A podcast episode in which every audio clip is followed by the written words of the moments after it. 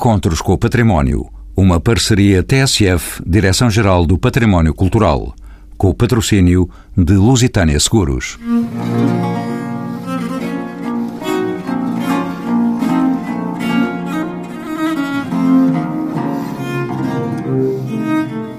A história da arquitetura faz-se através do estudo de três grandes grupos: arquitetura religiosa, arquitetura militar e a arquitetura civil. No percurso do tempo, torna-se por vezes difícil separar as funções de cada uma destas tipologias. Uma casa de habitação pertence ao grande grupo da arquitetura civil. No caso, trata-se de arquitetura doméstica. Mas dos tempos remotos da história de Portugal, só conhecemos as casas que foram construídas com matéria duradoura. A pedra de durabilidade milenar.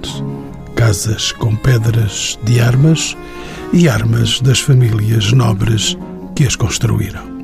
No decurso do tempo, as casas nobres tornaram-se passos, palácios, palácios rurais, urbanos, palácios de veraneio e de recreio. Neste fim de semana, Arcos de Valdevez recebe o quarto congresso sobre a Casa Nobre Portuguesa. Por isso, aqui estamos a refletir sobre a sua importância histórica, patrimonial, cultural e económica. São convidados deste programa Armando Malheiro da Silva, doutor em História Contemporânea pela Universidade do Minho, João Vieira Caldas, arquiteto, investigador na área do património, defesa, conservação e valorização, Miguel Sotomayor, economista, especialista em gestão da Casa Nobre, e Bernardo Vasconcelos e Souza, antigo diretor da Torre do Tombo, investigador da família, genealogia e heráldica, a quem pergunto onde se encontram os primeiros exemplares da arquitetura portuguesa. Há diferenças regionais muito acentuadas no que diz respeito à construção de habitação, seja habitação corrente, seja habitação de prestígio, digamos assim, em Portugal. Podemos falar de habitações de prestígio construídas em madeira. Eh, alguns espaços régios medievais eram construídos em madeira e, por isso, não chegaram até aos nossos dias. Mas a partir, sobretudo, do século XVI, há uma tendência para a residência nobre ser construída em pedra. Não quer dizer que não houvesse exemplos anteriores, claro que havia. As torres eram construídas ou em madeira ou em pedra, na Idade Média, mas será sobretudo aquilo que nós entendemos, vulgarmente se designa pela casa nobre, aristocrática do século XVI, essa tenderá a ser cada vez mais construída em pedra, que é um material mais difícil de trabalhar, mais resistente e também com uma imponência na paisagem diferente da construção em madeira. De qualquer das maneiras, as fortalezas medievais, muitas delas, que aliás chegaram até os nossos dias, embora muitas vezes bastante deturpadas em relação à sua traça original, eram construídas em pedra, ou pelo menos uma das suas partes fundamentais, a torre principal, a torre de homenagem, era também construída em pedra. E muitas vezes era nessa torre que habitava a figura mais importante, a figura proeminente, fosse o alcaide do castelo, fosse um nobre, fosse a própria permanência do rei, porque a corte era itinerante durante a Idade Média e, portanto, os reis que circulavam pelo país, pelo reino, albergavam-se muitas vezes nessas residências, fossem passos, palácios,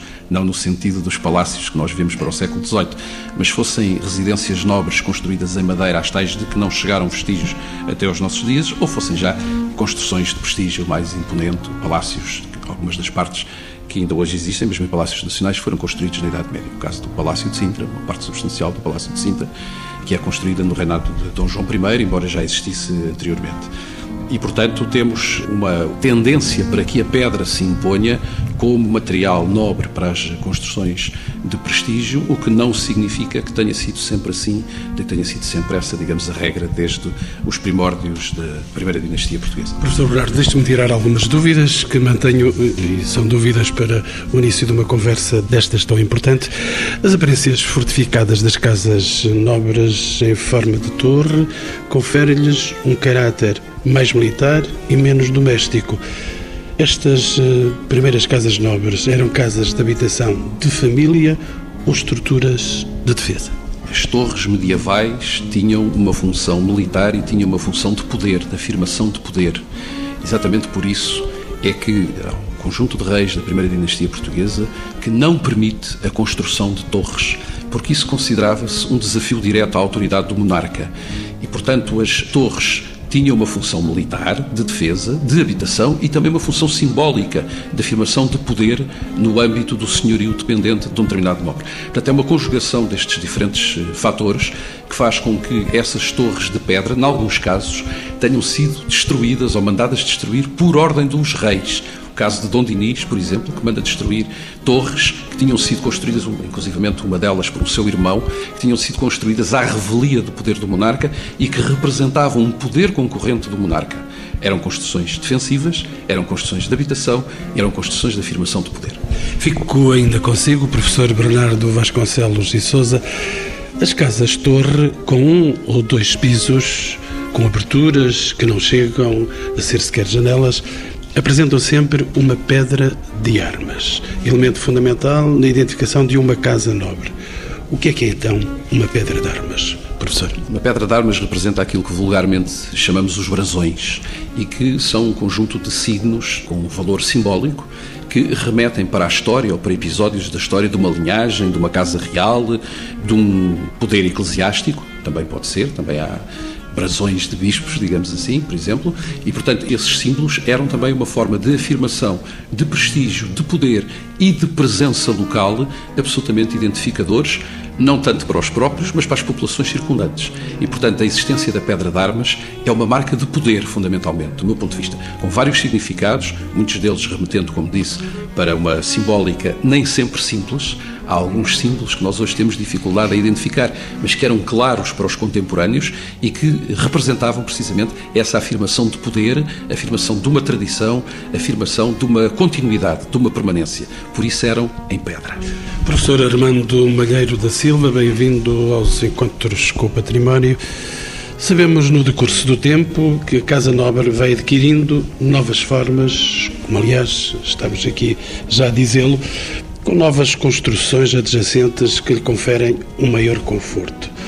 Estamos na idade dos espaços medievais. Quais são as características da arquitetura doméstica nesta idade da história de Portugal? Estamos na Idade Média já com algum conforto? Essa pergunta poderia ser continuada na resposta pelo meu colega e amigo, professor Bernardo, porque é o especialista. Eu, enfim, a Casa Nobre que eu venho estudando parte muito daí em diante, no século XVI, etc. Mas uma das coisas que, aliás, nos estudos comparativos com o que vai ser depois a nobreza na Europa e da habitação nobre em termos europeus, é exatamente essa medida do conforto, né? que hum, me parece que na Idade Média nós não podemos fazer aquela projeção que a história muitas vezes faz, a escrita da frente para trás, dizendo nós temos conforto, as casas nobres na Idade Média tinham que ser casas com conforto, condizente com o prestígio de que falava o meu amigo professor Bernardo, e, e esse prestígio, portanto, tem um conforto que é aquele que nós estamos habituados. É, temos que relativizar logo desde aí o conceito, não é? Portanto, era de acordo com as condições de vida possíveis na Idade Média. É evidente que, se formos a comparar como viviam as populações na habitação corrente, hoje poderemos encontrar algumas diferenças chocantes, não é? porque ter uma torre, um espaço onde o, o alcaide, o nobre, vivia comparado com casas de pedra que eu ainda vi, conheci nos anos 60, 50 do século XX nas aldeias, porque dá uma imagem do que foi a vida nos séculos anteriores até à Idade Média. Segúrios. Portanto, aí havia já, obviamente, porque eram espaços de poder, como foram dizer, tinha que haver aí um conforto. Mas a palavra conforto terá que ser muito matizada, em termos, não podemos pegar na palavra e transportá-la da ideia que temos de conforto para esse período. A casa depois vai evoluir em termos de uma imagem de habitabilidade e de conforto que nos vem de fora também. E aí, a partir da Renascença e, e o século XVIII e o Iluminismo, e aí vão ser determinantes para criar essa ideia moderna de conforto que está de algum modo a veicular. Não é? Volto a si, professor Bernardo Vasconcelos de Souza, e não por mando do professor Armando Malheiros da Silva, mas eh, queria saber de si, tendo em conta que nos espaços medievais em que já existe uma diferenciação entre divisões de recolhimento familiar e divisões de caráter mais social, como o salão, a sala grande, a capela. A capela existe como espaço autónomo ou o espaço de oração permanece à escala de um pequeno oratório? Como é que é? No que diz respeito ao conforto, de facto importa ter presente que o conceito também tem história, não é?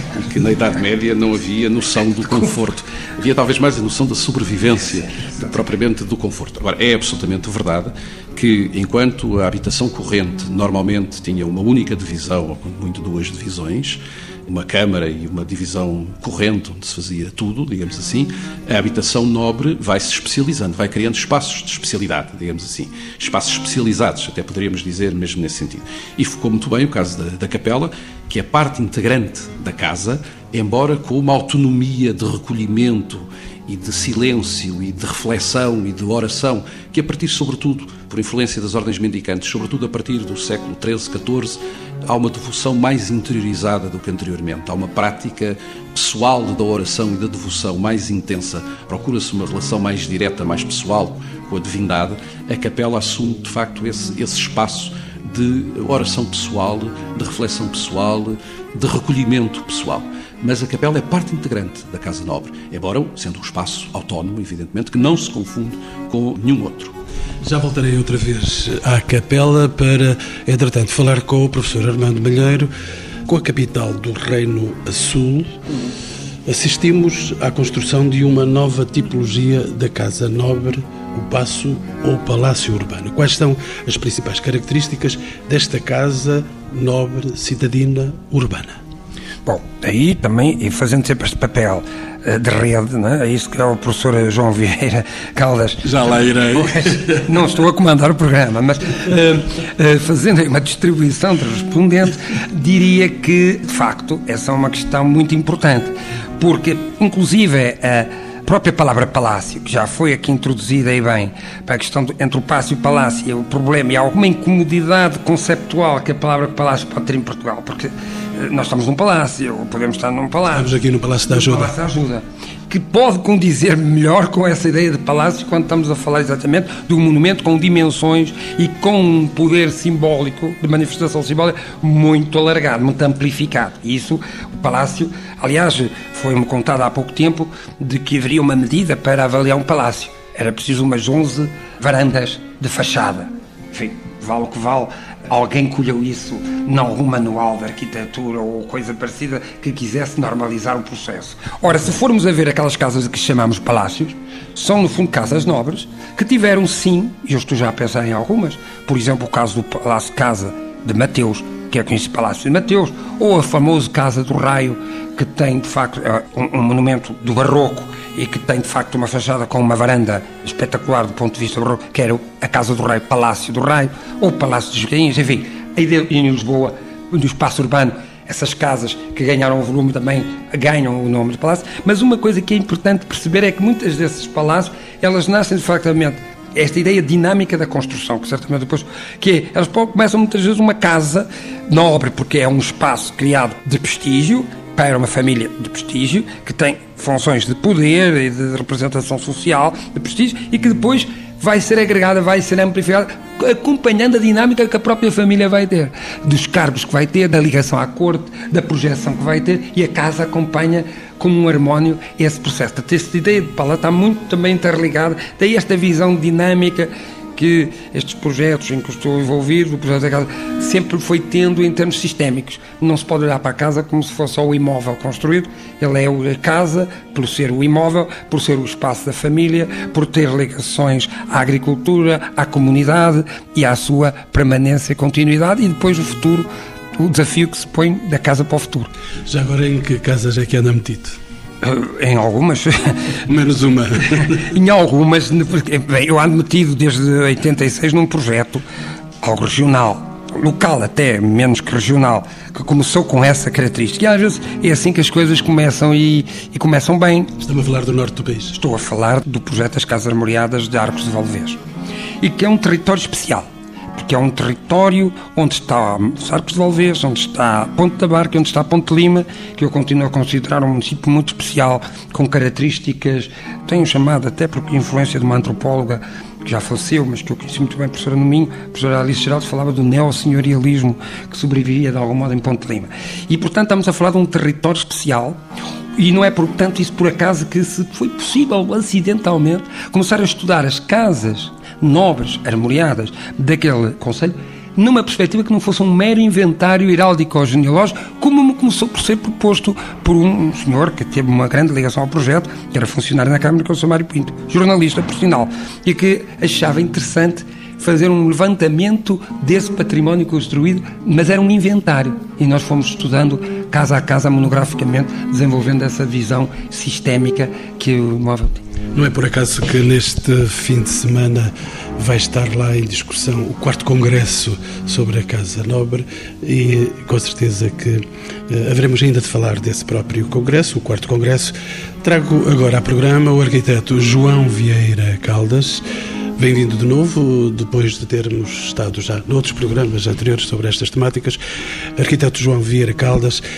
Entretanto, outras casas nobres são construídas pelos arredores de Lisboa e pelas capitais da província ao longo dos séculos XVII, XVIII.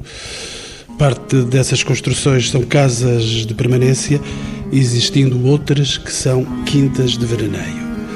O que é que as diferencia, arquiteto João Vieira Caldas? Há diferenças mesmo? Sim, há diferenças. Portanto, eh, uma coisa é, de facto, a casa de campo, outra coisa é a casa de cidade, sobretudo se estamos no ambiente da corte. E, embora haja interessantíssimas casas de campo Portugal tratada genericamente por quintas, mas elas têm, poderia haver subespécies eh, dessas casas de campo, que agora não há tempo para estar aqui a explorar. É evidente que há casas de campo notáveis desde o século XVI. Basta pensarmos nas casas da região de Azeitão, como a Quinta da Bacalhoa ou a Quinta das Torres, muitas outras casas aqui dos arredores de Lisboa que têm sido deixadas eh, ao abandono porque parece que durante muito tempo, o século XVI, eh, sobretudo o Renascimento, não existia em Portugal e, como não existia, as eh, principais casas de campo que o representavam não eram vistas, ninguém as via. Estavam lá, mas ninguém as via. E, portanto, elas foram caindo e foram sendo apropriadas e, portanto, em todo o ar de Lisboa, mas sobretudo na região para norte, portanto, Lourdes, Vila Franca de Xira, etc., há uma série de casas do século XVI, casas de campo, algumas delas até de pessoas que, não sendo da nobreza, ou pelo menos da nobreza principal, tinham um papel importante na corte, que estão completamente ao abandono. Mas claro que o tempo das casas de campo, nos arredores das cidades, em particular nos arredores da cidade onde estava a corte é essencialmente o final do século XVII e o século XVIII. Parece-me que é importante acentuar aqui a grande diferença entre essas casas e as casas urbanas, porque é um facto e, felizmente, embora isto tenha havido uma certa polémica em relação, de facto, ao que se passa nos palácios de Lisboa durante o século XVII, mas a história da vida privada veio eh, confirmar que a corte, uma verdadeira corte em eh, Lisboa, só acontece não apenas depois da restauração, como principalmente no fim da Guerra da Restauração e com a, subida de eh, Dom Pedro ao poder. Professor, deixe-me dar um murro na história para lhe perguntar pelos nossos dias. Nos nossos dias temos quintas das marinhas e outras marinhas. Temos, de facto, também outra vez as casas nobres na República. Não, não, não me parece. Evidentemente que em cada tempo, quem tem dinheiro para construir casas de campo, constrói-as, não é? Mas o tipo de casa e o contexto parece-me o tipo de casa do ponto de vista da arquitetura e o contexto histórico e até o contexto físico, o contexto ambiental é completamente diverso. Arquiteto, deixe-me então tirar mais algumas dúvidas que mantenho ainda.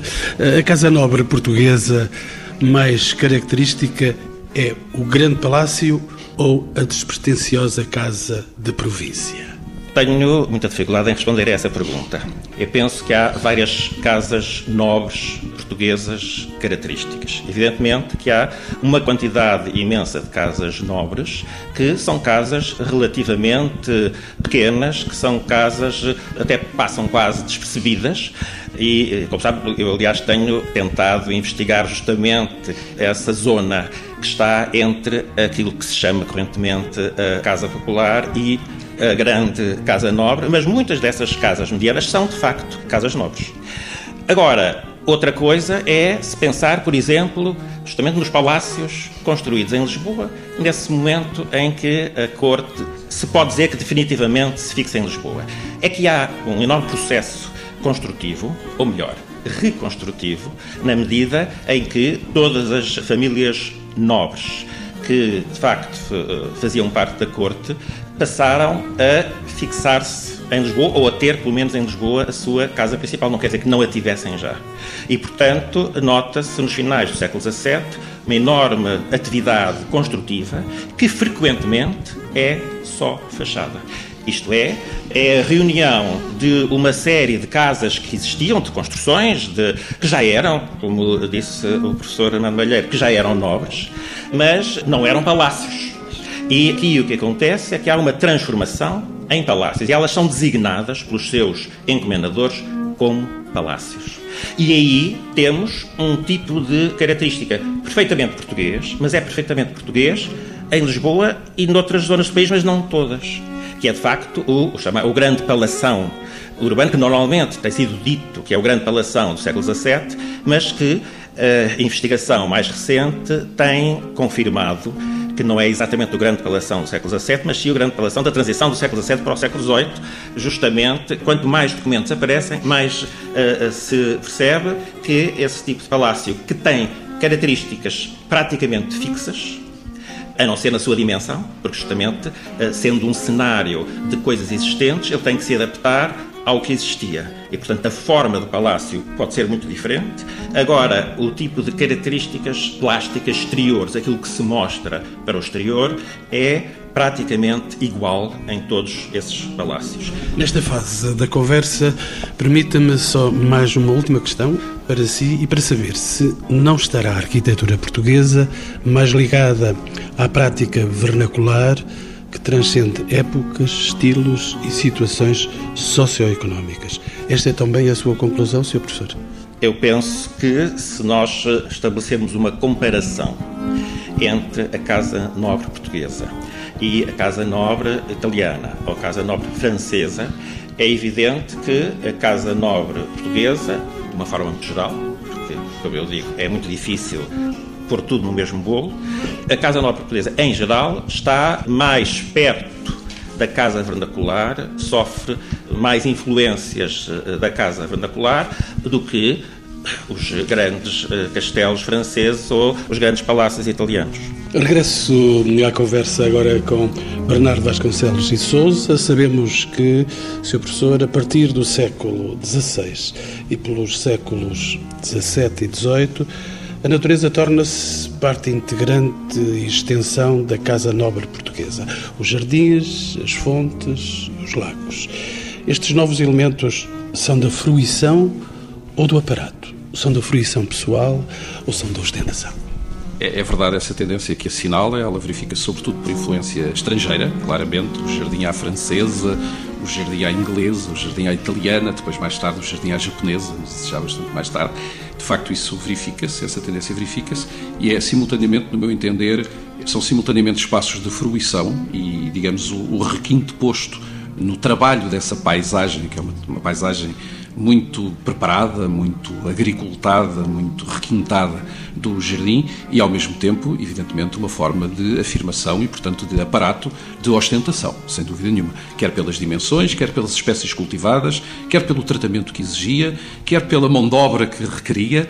Portanto, cumpre essas duas funções, quer a de fruição, o jardim de fruição e o jardim de aparato, que completa, como aqui já foi dito e muito bem, que completa a casa, quer dizer, que envolve e que completa a casa. A casa não é só o imóvel, a construção da habitação em si, A casa tem uma componente institucional, tem uma componente genealógica, podemos dizer, tem uma componente de classe, claramente, e em termos materiais e físicos, tem também uma componente cada vez mais, digamos, anexa à própria construção, que passa nomeadamente pelos jardins, mas que noutros casos pode inclusivamente passar pelos terrenos circundantes e pela sua função agrícola. Professor Armando Malheiro, são dados constatados que pelo território nacional muitas casas nobres apresentam uma sobreposição de estilos. Assim, no norte de Portugal existem as medievais casas torre armoriadas, de que já me falou, e depois destas os solares do esplendor do barroco. Como é que se explica este salto no tempo? Podemos referir nomes para essas situações? Professor Armando Malheiro conhece com certeza este território. Eu conheço o território em que tenho trabalhado, não é? com neste projeto que eu referi, e onde temos eh, a torre, temos a, o solar que está muito, a casa nova que está muito ligada exatamente a um processo que foi aqui muito bem referido, que é esta transição do período da restauração para o século XVIII. Também é preciso ter em conta o aspecto económico. É que com as descobertas, com o período da expansão, Portugal expande-se. Mas expandir é, vai para o mundo e traz do mundo dinheiro que vai ter um impacto no país todo. E obviamente não podia deixar de o ter na casas de prestígio, nos espaços onde as elites viviam e operavam. E aí temos a transição. A transição para o barroco está ligado a isso. Como a transição de tornar a casa mais especializada, como foi referido há um bocado, porque já o era, de algum modo, já o vinha sendo na Idade Média, e ela vai se especializar mais. Não só, sempre também numa dimensão de criar a zona de fachada do aparato, com os salões que se vão impondo como espaço, mas depois uma vida mais modesta feita na retaguarda da própria casa, que vinha de outros tempos, que vinha do aproveitamento das casas que vinham de trás. Portanto, esta ideia de evolução é sempre muito importante porque é a dinâmica, o, corpo vivo que a casa, como construção e ao mesmo tempo como o espaço que o professor Bernardo referiu nas várias dimensões, ela já nasce assim, mas ela vai se complexificando assim e, portanto, há exemplos e, e, nós vamos encontrando exemplos. Eu já falei de alguns que são exemplos do que penso me está a perguntar, que é se uma família vai, mesmo que esteja na província, que esteja até no território que eu tenho esse projeto com a equipa, os colegas que têm trabalhado, nomeadamente com o Luís Pimenta Castro Damasio e o João Carlos Gacineiro, temos vindo a encontrar o quê? Um fenómeno muito curioso. Lá vem a injeção do dinheiro do Brasil, ou então lá vai a família para a corte, por um casamento e ao estar na corte isso modifica o comportamento que se vai refletir no tipo de casa que vai ali reconstruir, nem é muitas vezes construir, muito no modelo do que via no espaço da capital do reino, onde o palácio se fazia porque a família estava ligada à corte. Arquiteto João Vieira Caldas, voltemos então, e há momentos prometi isso, voltemos à Capela das Casas Nobres. É consensual que nos solares barrocos, independentemente da extensão que a propriedade possa ter, a construção mais rica é a capela. Trata-se de uma atitude de devoção ou uma atitude de ostentação. Como é que se pode definir uh, e distinguir estes comportamentos? Eu penso que é difícil eh, distingui-los, mas no ambiente barroco, provavelmente também não serei eu a pessoa indicada para fazer esta diferença, mas sim o professor Bernardo Vasconcelos e Souza. Ele é o epicentro da nossa conversa, já estou a ver. mas eu penso que será nessa situação essencialmente ostentação, isto é, a devoção está lá, e nós sabemos até pelos uh, viajantes estrangeiros, por exemplo, eu tenho estado a, reler o Beckford e ele refere as cerimónias religiosas onde estava profundamente enfastiado, uh, mas onde via uh, a principal nobreza portuguesa, nomeadamente Marquesa de Marialva, profundamente imbuído daquela religiosidade. Portanto, as duas coisas devem estar em conjunto. Simplesmente é evidente que o barroco acentua a questão da ostentação, por um lado, por outro, lembremos que o próprio Barroco nasce em Roma, isto é, nasce ligado à Igreja e, portanto, é um bocadinho difícil separar as questões laicas das questões religiosas nesse contexto. Tão citado Bernardo Vasconcelos e Souza, diga-me então, sem querer assumir a pose de especialista no barroco, que não sou, há um aspecto que me parece absolutamente esclarecedor disto que o Sr. Arquiteto João Vieira Caldas acaba de dizer. É que, em larga medida, o barroco português é a talha dourada.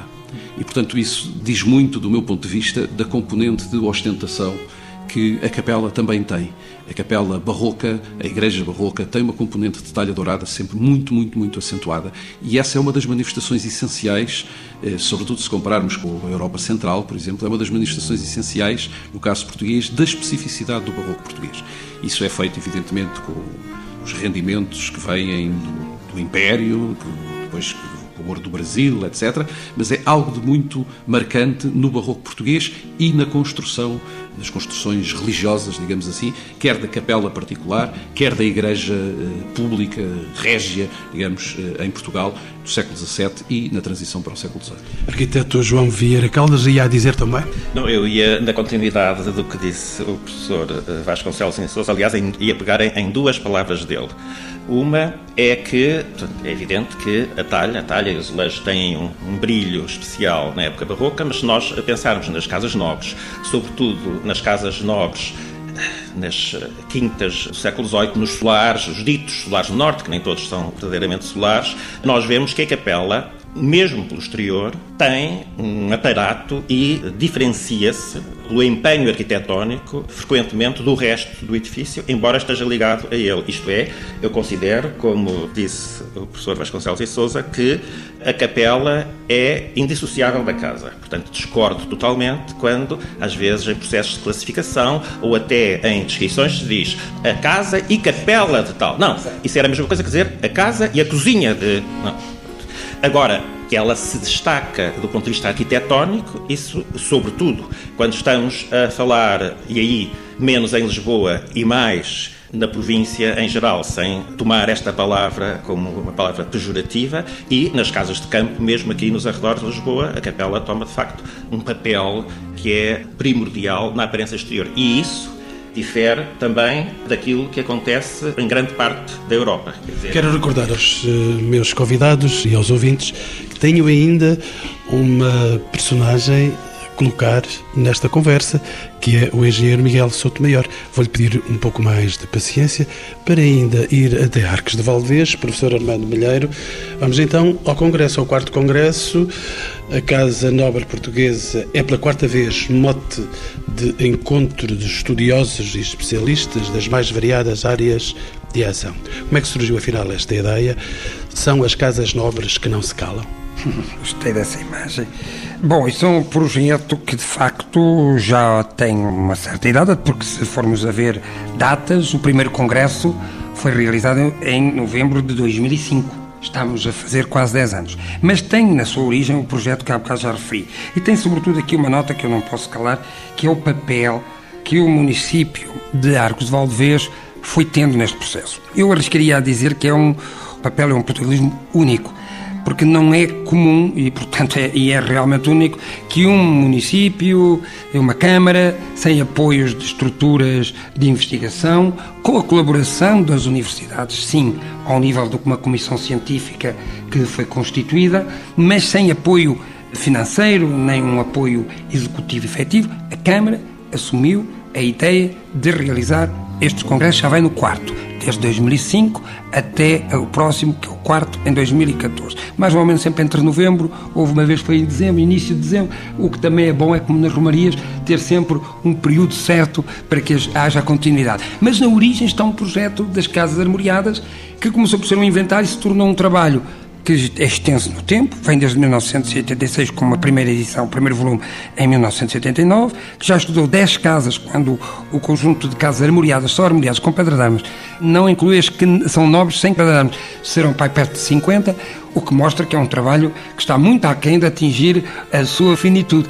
Mas porque houve uma mudança no projeto inicial de inventário, de recenseamento, se tornou um estudo monográfico em que a casa era o ponto de partida e o ponto de chegada, passando pela família, pelas questões agrícolas, pela vida privada, pelas questões religiosas, pelas relações e pela relação com o exterior o dinheiro que vem de fora, a casa que cresce com a evolução do próprio país, com o período da restauração e depois decai com o século XIX, o século XX, com a renovação das elites. Isso leva a que estudos, no último, que saiu agora em 2014, teve que ser dividido em dois tomos. E 400 páginas tem o, o primeiro tomo. Ou seja, o estudo, o aprofundar da questão em termos monográficos casa a casa, abriu-nos para a ideia do Congresso, de que uma pequena equipa estava a fazer uma abordagem sistémica, então criar um espaço onde esta visão interdisciplinar e sistémica pudesse ser trabalhada. E o resultado é muito interessante, porque a colaboração estrangeira está a aumentar, a presença de brasileiros e espanhóis está a aumentar do terceiro para o quarto, isso é evidente, e, sobretudo, a comunidade científica, claro, mais a comunidade científica da área da arquitetura e do património e da história da família, genealogia heráldica, com um número de comunicações que ultrapassa a trintena. E na área de arquivos, documentação, turismo, gestão sustentável e desenvolvimento. Não, não se chama -se gestão sustentável, mas é uma boa ideia com menor participação, mas isto porque a investigação neste domínio é também menor. Mas está a crescer. Portanto, é um espaço de convergência daquilo que se vai fazendo pelas universidades, pelos centros de investigação. E uma boa deixa turismo para falarmos com o engenheiro Miguel Souto Maiores. Este é o último convidado, como há momentos dizia, e agradeço-lhe a paciência desta espera, professor de Economia e Gestão na Universidade do Porto. Uma questão inevitável para si, Sr. Engenheiro. A Casa Nobre Portuguesa pode funcionar como catalisador de desenvolvimento regional e de que forma? Eu vou responder à, à sua questão de forma indireta. Vou pegar eh, aqui em algumas palavras que já foram ditas, mas reportar-me à gênese dessas casas, da Casa Nobre. E, portanto, o que foi aqui dito, que é onde eu vou começar, que a Casa Nobre não é só o imóvel. Portanto, a Casa Nobre era na origem digamos que a ponta do iceberg. Portanto, a Casa Nobre era a habitação temporária ou mais ou menos temporária de uma família, uma família que tinha um património que se estendia muito além da Casa Nobre, que tinha possivelmente cargos na corte, ou seja, tudo isso funcionou durante muitas gerações como, digamos que, sistemas sustentáveis. Ou seja, a Casa Nobre, a ruína era impedida porque todo o sistema funcionava. E quando eu falo de todo o sistema, eh, o que eu quero dizer com isso é que essa Casa Nobre tinha por trás fontes de financiamento, funcionalidades que com o tempo foram desaparecendo. Para exemplificar, os morgadios foram extintos, as propriedades agrícolas, em que muitas das casas nobres de, de inserção rural, que funcionavam como uma parte importante do património e que financiava a sustentação do imóvel, elas foram desaparecendo, a agricultura foi decaindo, deixou de ser a mesma fonte de rendimento que era. Então tudo isso levou aquele panorama menos feliz, portanto, da Casa Nobre, que é a decadência, a ruína. Infelizmente hoje talvez seja mais a norma, portanto, a ruína, do que propriamente a Casa Nobre no seu esplendor. Isso levanta uma problemática importante como sustentar esse património nos tempos atuais. E a pergunta última que lhe faço, Sr. Engenheiro, é viável a gestão sustentável de uma casa nobre? Sem dúvida é. Nós temos inúmeros exemplos de casas nobres ainda nas mãos da família original, ou pelo menos nas mãos de uma família, nas mãos privadas de uma família, e que está à vista que se mantém. Também temos muitos exemplos de casos eh, mais infelizes onde isso não acontece, onde a ruína se já não está presente, está iminente. A grande questão que eu coloco, e aqui puxo um bocadinho as brasas, portanto, à minha área de trabalho, é há soluções eh, e eu digo que sim, e é importante perceber o que é que diferencia os casos de sucesso e de insucesso e o que é que está por trás, quais são as atividades que foram reinventadas para sustentar a Casa Nobre. Não estou aqui a querer levar o caminho para a identificação de nenhuma dessas atividades, estou mais a, a querer dizer que isso é preciso ser estudado, é preciso perceber o que é que está por trás dos casos de sucesso e de forma a estender isso a, a todo um património que é que nós somos muito ricos e que é com certeza um recurso muito importante a não desperdiçar.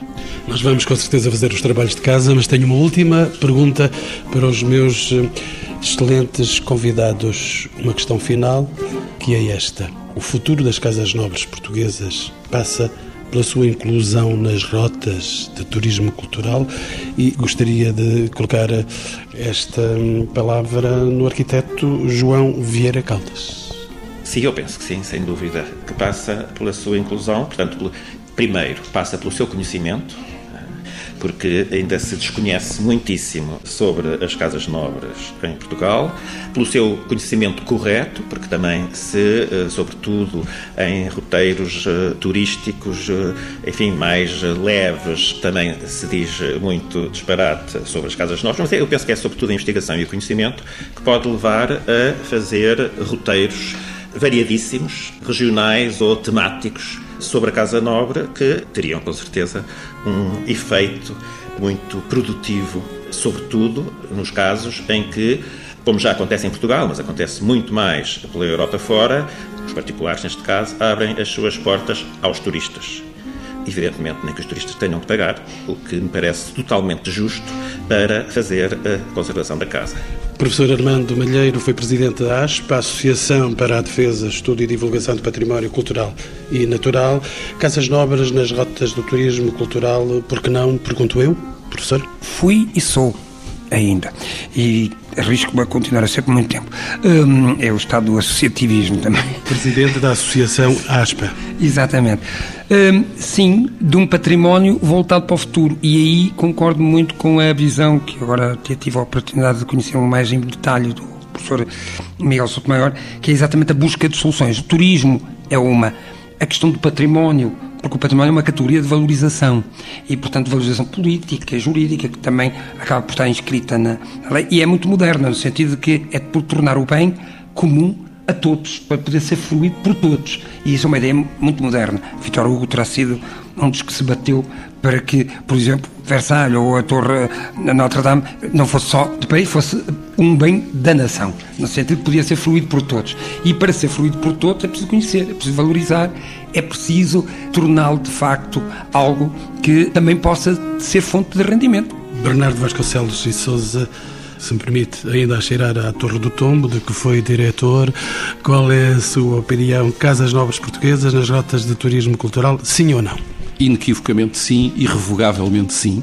Eu penso que o caráter exemplar deste congresso, desta série de congressos organizada pelo, pelo município de Arcos de Valdeveza, vem precisamente daí da perspectiva integrada, em que se junta numa mesma iniciativa e de forma continuada, assumida, a história, a história local, a história da arte, a defesa do património, o turismo cultural e a ligação à identidade local e à identidade da comunidade local.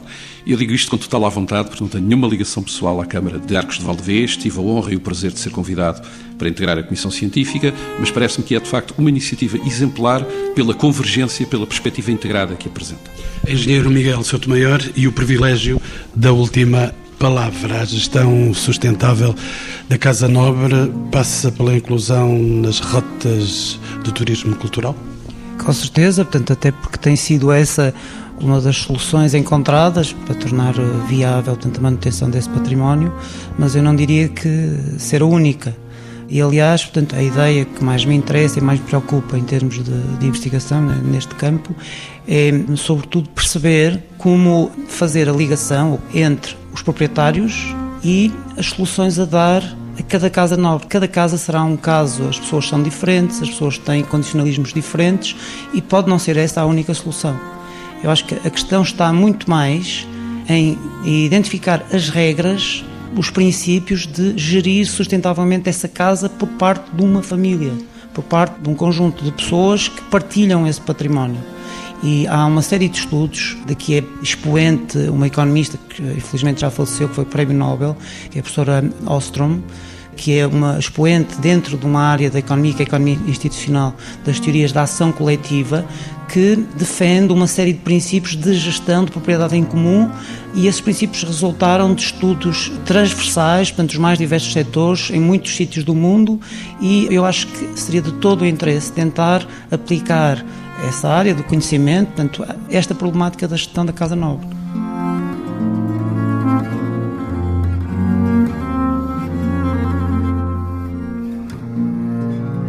Encontros com o Património.